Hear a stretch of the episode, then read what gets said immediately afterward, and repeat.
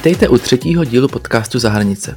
Já se jmenuji Filip Skřiček, sám studuji v zahraničí na Skotské univerzitě a tento prostor chci využít na to, abychom mohli diskutovat na témata vzdělávání, rozvoje talentu, technologií, studiu v zahraničí nebo také porovnání odlišných vzdělávacích systémů. Dnešním hostem je Kristýna Havlíková, která vystudovala Masarykovu univerzitu v Brně. Sama o sobě říká, že je tak trochu workoholička, proto již při studiu měla několik pracovních zkušeností. Později se připojila ke společnosti education.cz, kde nyní pomáhá studentům získávat zkušenosti v zahraničí a také pomáhá rozvíjet celý tento projekt. Bavili jsme se nejen o tom, co si myslí o českém školství, jak srovnává české zahraniční univerzity, nebo také o tom, jaké jsou opravdové výhody a nevýhody výměného programu Erasmus. Tak pojďme na to.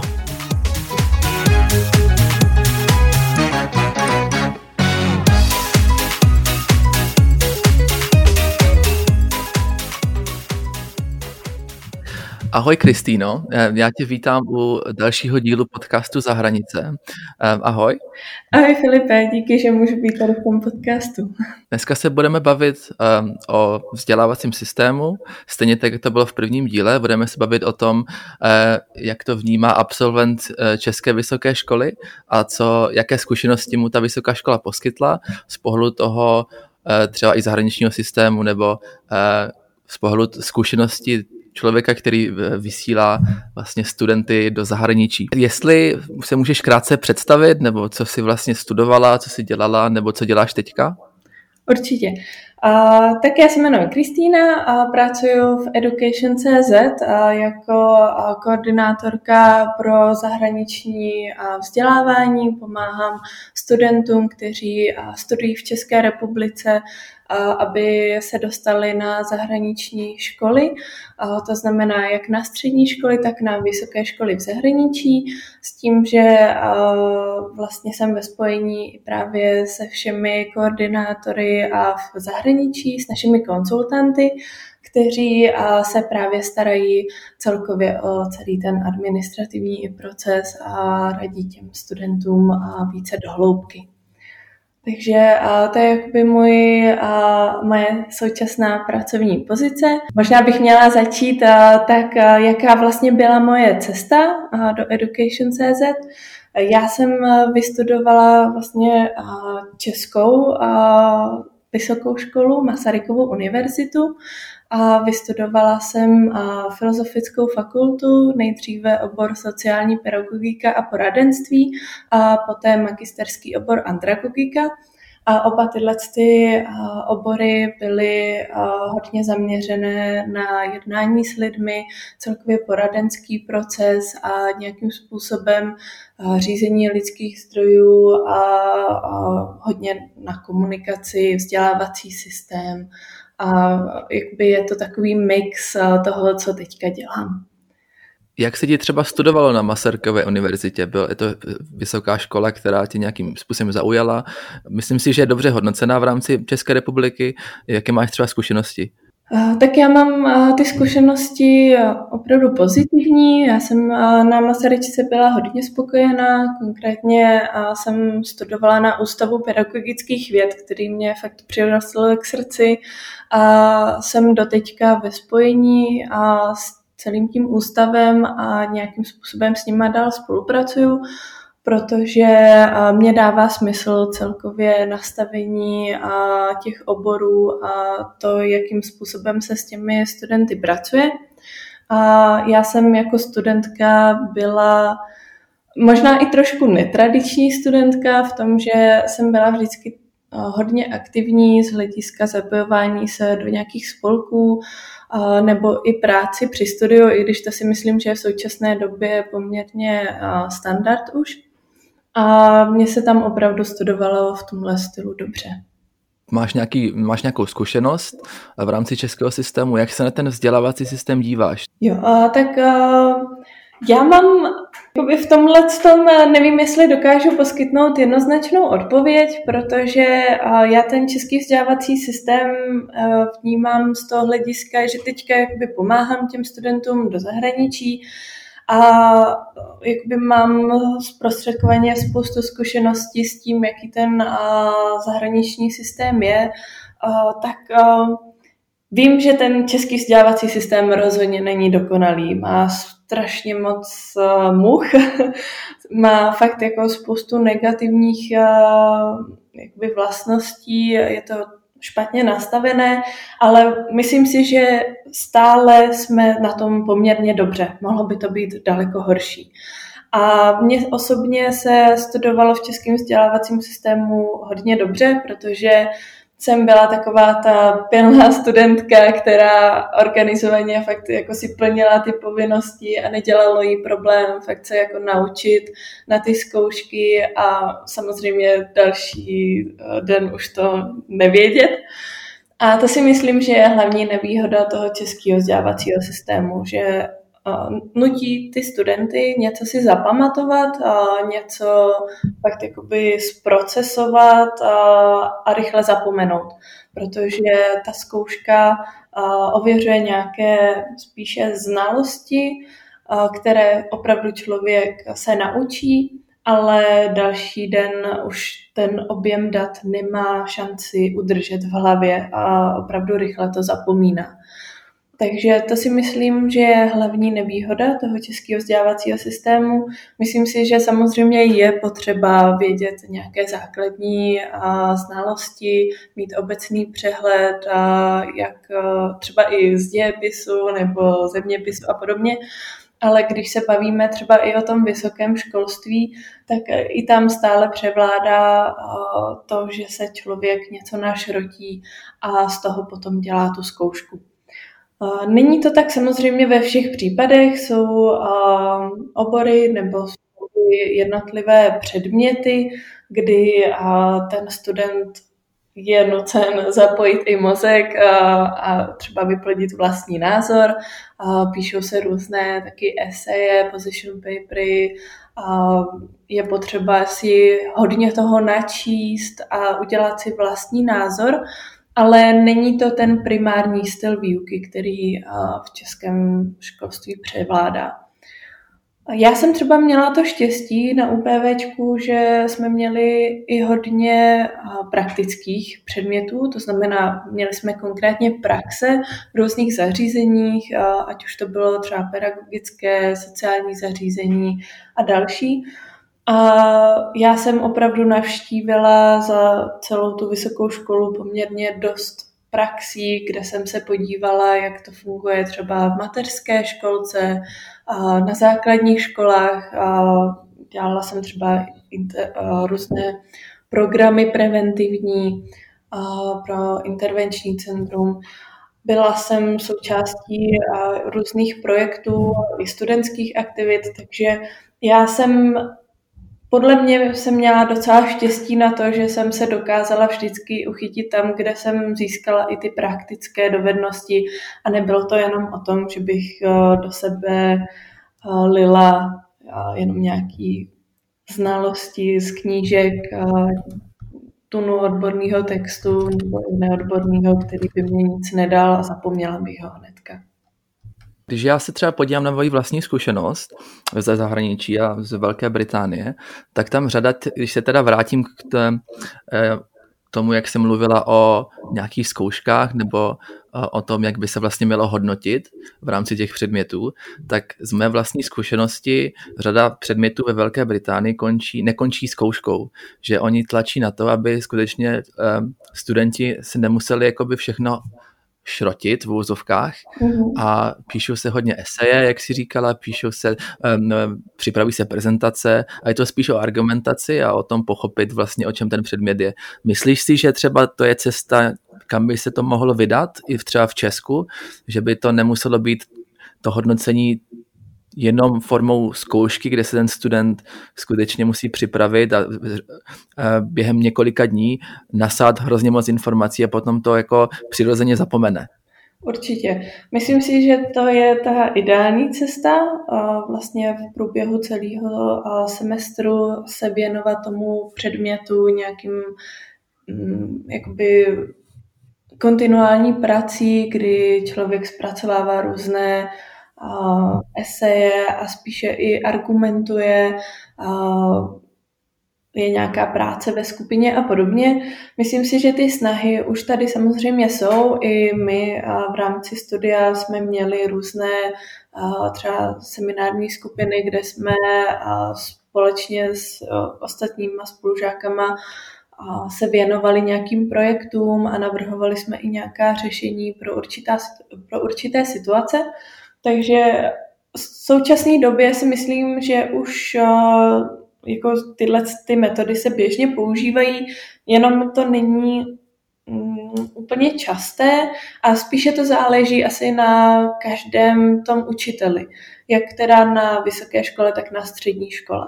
A myslím si, že opravdu to záleží hlavně na tom, kdo je na té druhé straně, když to vezmu v uvozovkách, když se mhm. podívám, kdo je vlastně za katedrou nebo toho promítacího plátna. Jasně. Je to třeba na učiteli, aby si mohl zvolit uh, vlastní cestu, uh, formou třeba i zkoušek nebo toho, jak vlastně hodnotí to studium? Uh, myslím si, že tohle je zrovna dané. A nejsem teda jako úplně odborník na to, jak vysoké školy určují akreditace a podobně, a to je asi otázka na nějakého profesionála v této oblasti. Nicméně myslím si, že zrovna tady v tom případě je dané, jakým způsobem ta zkouška, nebo že by ten předmět měl být ukončen zkouškou, nebo například kolokviem a podobně. Potom je samozřejmě na tom učiteli, jak ta zkouška probíhá, jestli bude ústní nebo jestli bude písemná a, a co bude samozřejmě obsahem té zkoušky.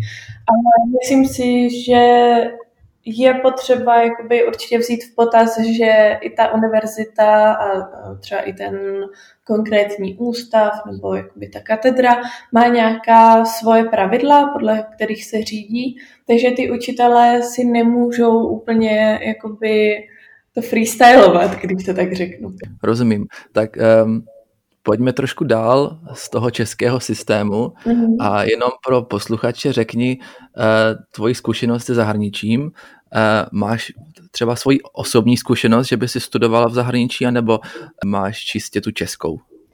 Já mám teda bohužel jenom čistě tu českou a je to asi moje největší um, my biggest regret, abych to nazvala. Ale uh, je to opravdu něco, čeho nejvíc lituju, že jsem uh, v průběhu svých studií neodjela na zahraniční pobyt, fakt jakoby studijní dlouhodobí, třeba na semestr nebo i na déle, nebo třeba i na celý uh, bakalář nebo magistra, protože ty uh, možnosti jsou opravdu široké v dnešní době, ale jakoby když, když to vezmu, co jsem si o tom myslela třeba před těmi pěti lety, kdy jsem měla tu možnost vycestovat za studiem, tak já jsem to opravdu vnímala tak, že já tady mám vlastně všechno, co potřebuju já jsem uh, opravdu tady měla uh, úplně ideální uh, studijní prostředí. Dalo by se říct, že jsem fakt v tom českým vzdělávacím systému proplouvala docela dobře s velice dobrými známkami a stíhala jsem u toho pracovat a zajímat se jakoby o všechno, co v tom oboru bylo třeba i nové, nebo jsem opravdu sbírala hodně zkušeností v těch českých firmách v oboru. Takže pro mě mhm. to bylo spíš něco, co by mě brzdilo, dá se říct, i od kariéry, protože jsem vždycky měla hodně vysoké cíle, což se teda nezměnilo, ale opravdu jsem se spíše soustředila na to, abych co nejdříve tu školu dodělala, abych se vrhla do té praxe. Takže i od toho se odvíjelo moje smýšlení a ohledně zahraničního pobytu. V souvislosti s tím a, i třeba, když bych načala Erasmus a otázku toho, jestli odjet nebo neodjet na Erasmus, tak já jsem to vždycky vnímala tak, že je to pro mě spíše brzda, protože jsem to tady opravdu měla dobře rozjeté, Měla jsem i pocit, eh, že všichni okolo mě, co odjíždí na Erasmus, tak to vnímají jako velkou party, jedou se tam opravdu jenom někde, někam opít na pláž eh, se spoustou dalších uh, kaličů. Bylo to spíše takové, že fakt jako já jsem měla ty své spolužáky, kteří odjížděli na Erasmus a konec konců já jsem i byla uh, třeba za kamarády a podívat se v těch destinacích, kde oni byli na Erasmu, takže jsem tam chvíli s nima byla třeba týden a podobně. A trošku jsem si to zažila, z, dalo by se říct, z druhé ruky vždycky jsem se přesvědčila o tom, že to není úplně to moje, to, co já bych chtěla zažít.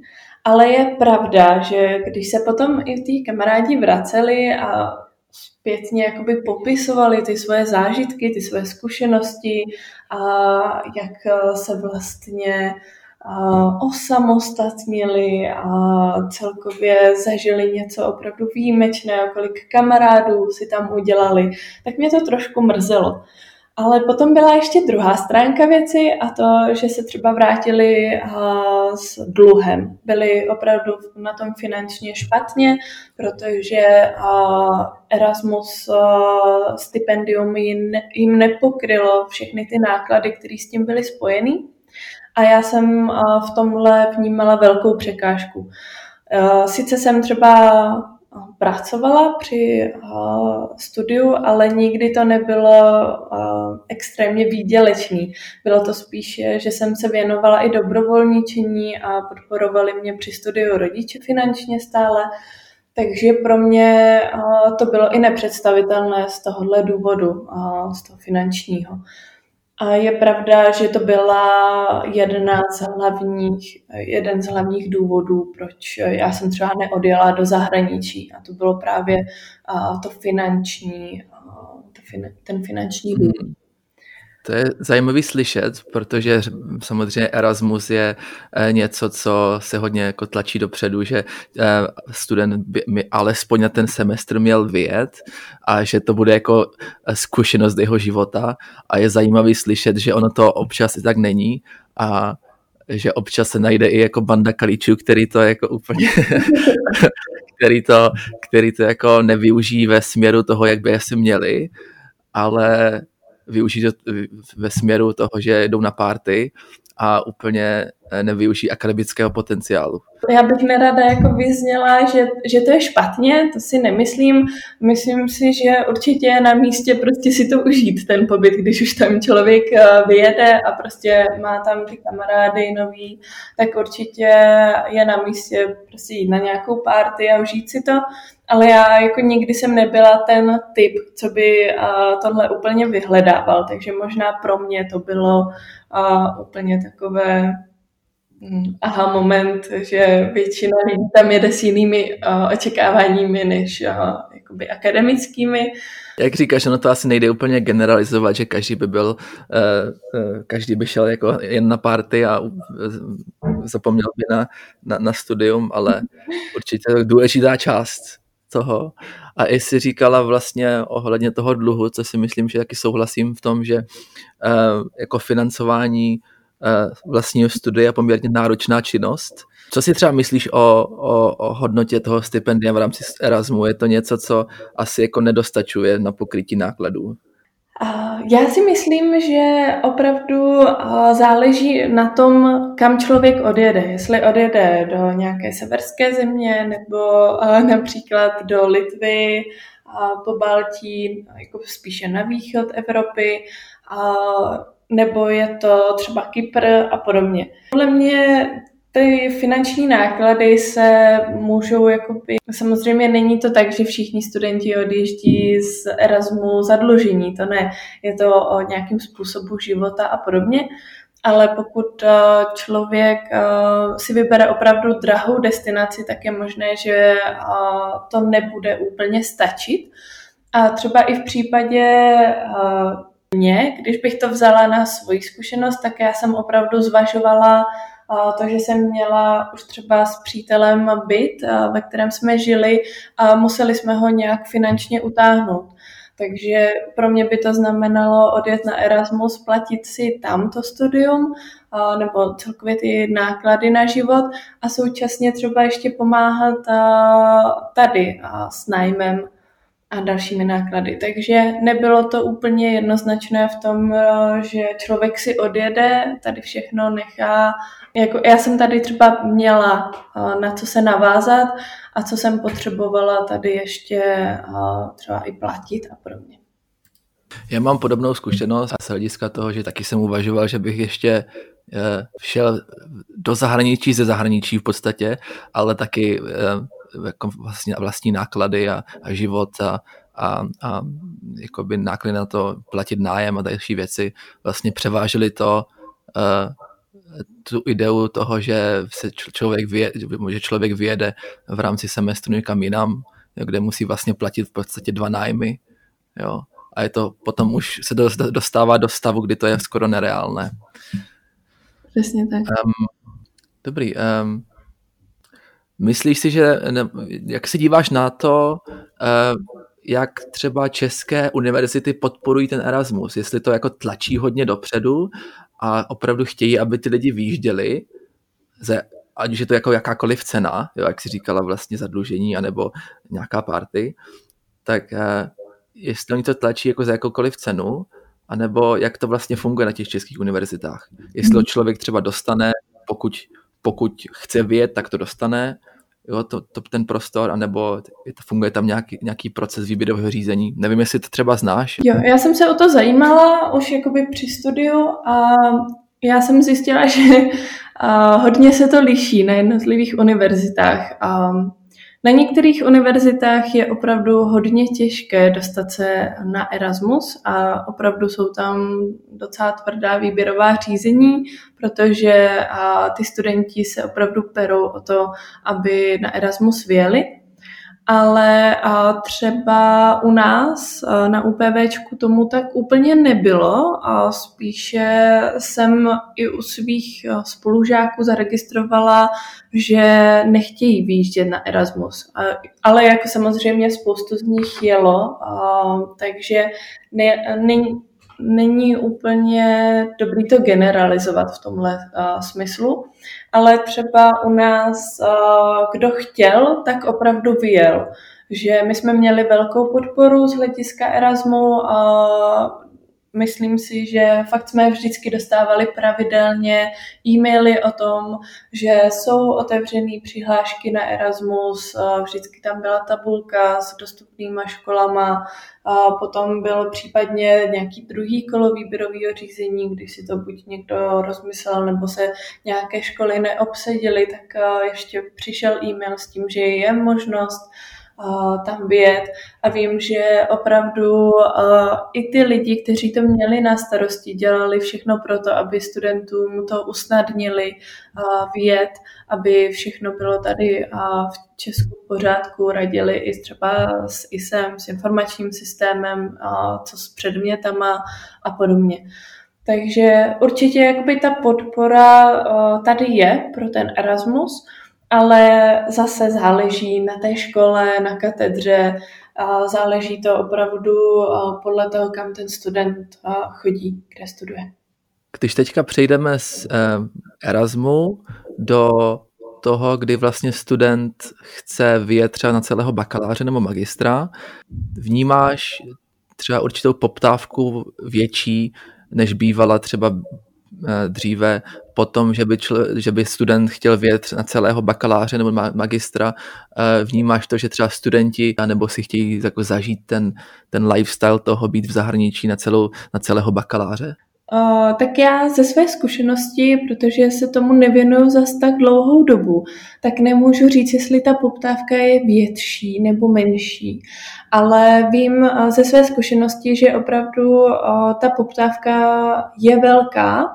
Myslím si i třeba z čísel, které jsou mi k dispozici, tak těch studentů je více, protože mají zájem v tomhle globálním světě zažít právě tu cenou zkušenost ze zahraničí přímo na tom bakaláři nebo magistru pro celé studium.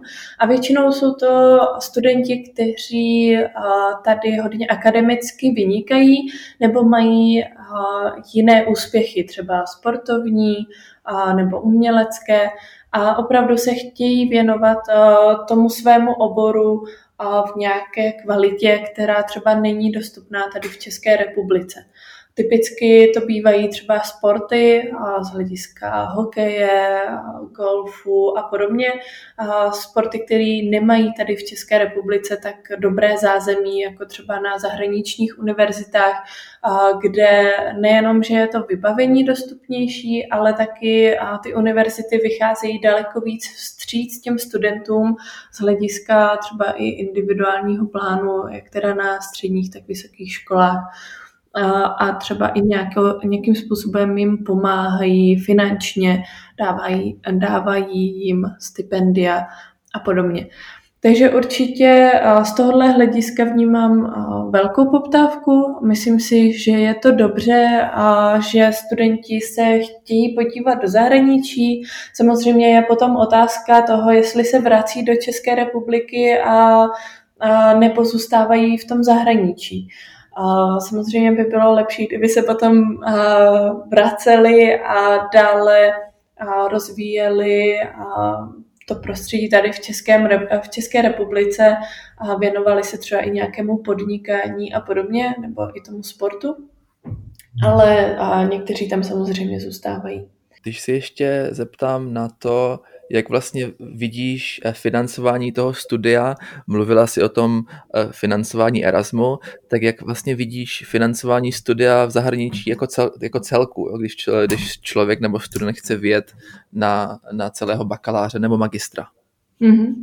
Tak myslím si, že zrovna uh, tohle je otázka uh, fakt na místě, protože ačkoliv uh, vnímám třeba Erasmus, že se člověk může zadlužit, ale samozřejmě nemusí v závislosti na životním stylu, tak vnímám to celé studium jako dostupnější a vysvětlím hnedka proč. Ono totiž existuje spoustu možností, jak to studium zahraničí financovat. Člověk si řekne studium v Americe nebo i třeba v UK strašně drahá záležitost. Je pravda, že třeba roční školné na univerzitě v Americe může se pohybovat kolem půl milionu korun v přepočtu. Ale když se člověk v tom trošku umí pohybovat, nebo když třeba využije i našich služeb, tak my opravdu dokážeme pomoci s tím, aby to financování studia nebylo tak náročné. Dokážeme pomoci například s tím, aby student získal snížení školného na té škole a v závislosti třeba na nějaké akademické excelenci nebo sportovní stipendium a podobně. A nebo potom jsou další možnosti, jak to studium financovat. Může se zažádat o grant nebo stipendium u českých nadací, typicky pro Ameriku Fulbright, a nebo potom Bacala Foundation a spoustu dalších i specializovaných a nadačních fondů, třeba pro architekturu, nebo potom pro Německo a podobně. A v neposlední řadě lze zažádat třeba i o půjčku. Je několik možností s tou půjčkou. Třeba ve Velké Británii prozatím platí že český student si může požádat o půjčku britskou vládu, kdy opravdu je poměrně výhodná v tom, že člověk vlastně zažádá si o to financování školného a dokud nedostuduje, nebo dokud třeba úspěšně nebo i neúspěšně neukončí tu školu, tak vlastně nic nesplácí. To splácení začíná až eh, po té, co eh, student eh, dostuduje a má určitou úroveň příjmu. Takže není to tak, že by ten student jakoby byl zadlužený opravdu do konce života a v případě, že prostě nemá dostatek financí na to, aby splácel, tak nic nesplácí a je ta, mm, to splácení pozastavené. Takže to si myslím, že je opravdu super pro české studenty. Uvidíme, jak to bude dál z hlediska Brexitu. A potom, když třeba se nepodaří sehnat to financování z hlediska různých těch stipendií nebo z hlediska té půjčky od vlády, tak si lze ještě půjčit třeba i v České republice. My jsme se spojili třeba s Unicredit Bank a s Komerční bankou, kdy oni poskytují studentské půjčky výhodně, tak aby ty studenti mohli odjet do zahraničí studovat. A je to opravdu na pokrytí těch třeba zbytkových nákladů, který se nepodaří sehnat v rámci těch stipendií a podobně. Takže abych to nějak uzavřela, myslím si, že to financování se určitě dá zvládnout. Není to něco, co by jako člověka mělo odradit od toho studia v zahraničí, vždycky se to dá nějak zvládnout a myslím si, že studenti by určitě měli proskoumat vždycky všechny ty možnosti, které jsou v tom zahraničním studiu. Dá se třeba vybrat i lokace, kde se neplatí školné, například ve Skotsku. Dá se jít do Německa, do Rakouska, kde jsou kvalitní univerzity a neplatí se tam školné na státních univerzitách. Takže i z hlediska toho jsou různé varianty, které můžeme vždycky doporučit studentům. Já mám ještě jednu dodatečnou otázku na téma hmm. českého školství které se pojí i vlastně se studiem zahraničí. Když třeba student eh, sportuje, dělá sport, potřebuje mít určitou flexibilitu v rámci studia, myslíš si, že Velká Británie nebo svět obecně poskytuje větší flexibilitu pro studenta, než je třeba český systém? Určitě. Myslím si, že největší eh, rozdíl je ale spíše ve eh, středoškolském vzdělání. V té Americe tam eh, hodně přizpůsobují právě rozvrh sportovcům a myslím si, že v rámci České republiky to není úplně tak běžné. Samozřejmě na nějakých sportovních školách tam něco takového určitě probíhá, ale když by si člověk vzal klasický Gimple nebo nějakou jinou školu, tak si myslím, že ta flexibilita rozhodně nedostačuje tomu, co ten sportovec vyžaduje, protože on má spoustu tréninků a spoustu soutěží, na který jezdí, opravdu, když se chce věnovat tomu sportu na profesionální úrovni, tak si myslím, že nemá šanci mít zároveň i skvělé známky v rámci klasické střední docházky, protože vnímám, že i ty střední školy kladou velký důraz na, to domácí, na tu domácí přípravu. A zvlášť zejména kvůli tomu, že ten student je nucen si zapamatovat spoustu informací, které vlastně později vlastně zapomene a nebo je nepotřebuje, takže je nevnímá jako důležité.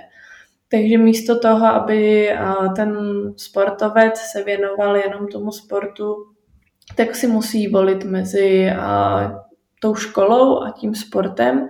Často to je samozřejmě ten sport, když ho chce vykonávat na profesionální úrovni, ale v zahraničí to tak nefunguje. V zahraničí opravdu ty studenti mají tu možnost věnovat se naplno sportu a tu školu tam mají opravdu ty základní třeba předměty, kterým se chtějí věnovat.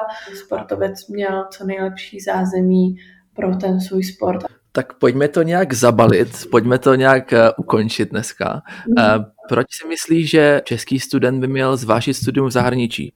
Já si myslím, že určitě to vhodné je a myslím si, že každý student by eh, si měl vyzkoušet tu zahraniční zkušenost, ať už je to v rámci třeba jazykového kurzu a o prázdninách, nebo i třeba nějaký dvouměsíční dvouměsíční zkušenost na střední škole, anebo potom věd klasicky na bakaláře nebo magistra do zahraničí.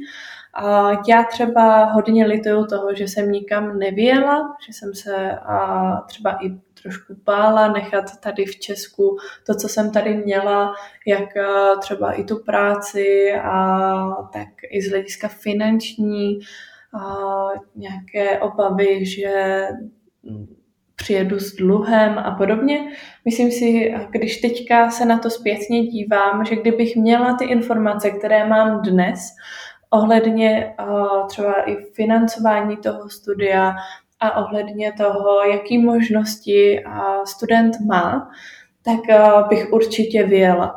A fakt mě mrzí, že jsem to neudělala a že jsem spíše byla tady v České republice a vyjížděla jsem třeba na Erasmus jenom za těma kamarádama a že jsem spíše cestovala.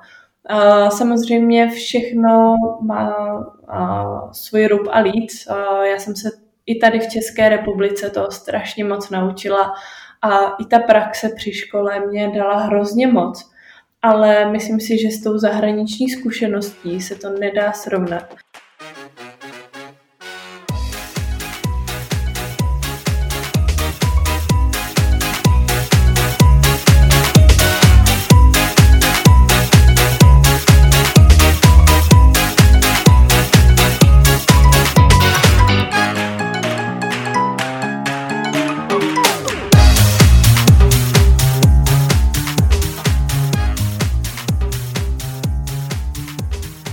Já děkuji Kristýně za návštěvu v třetím díle podcastu Za hranice.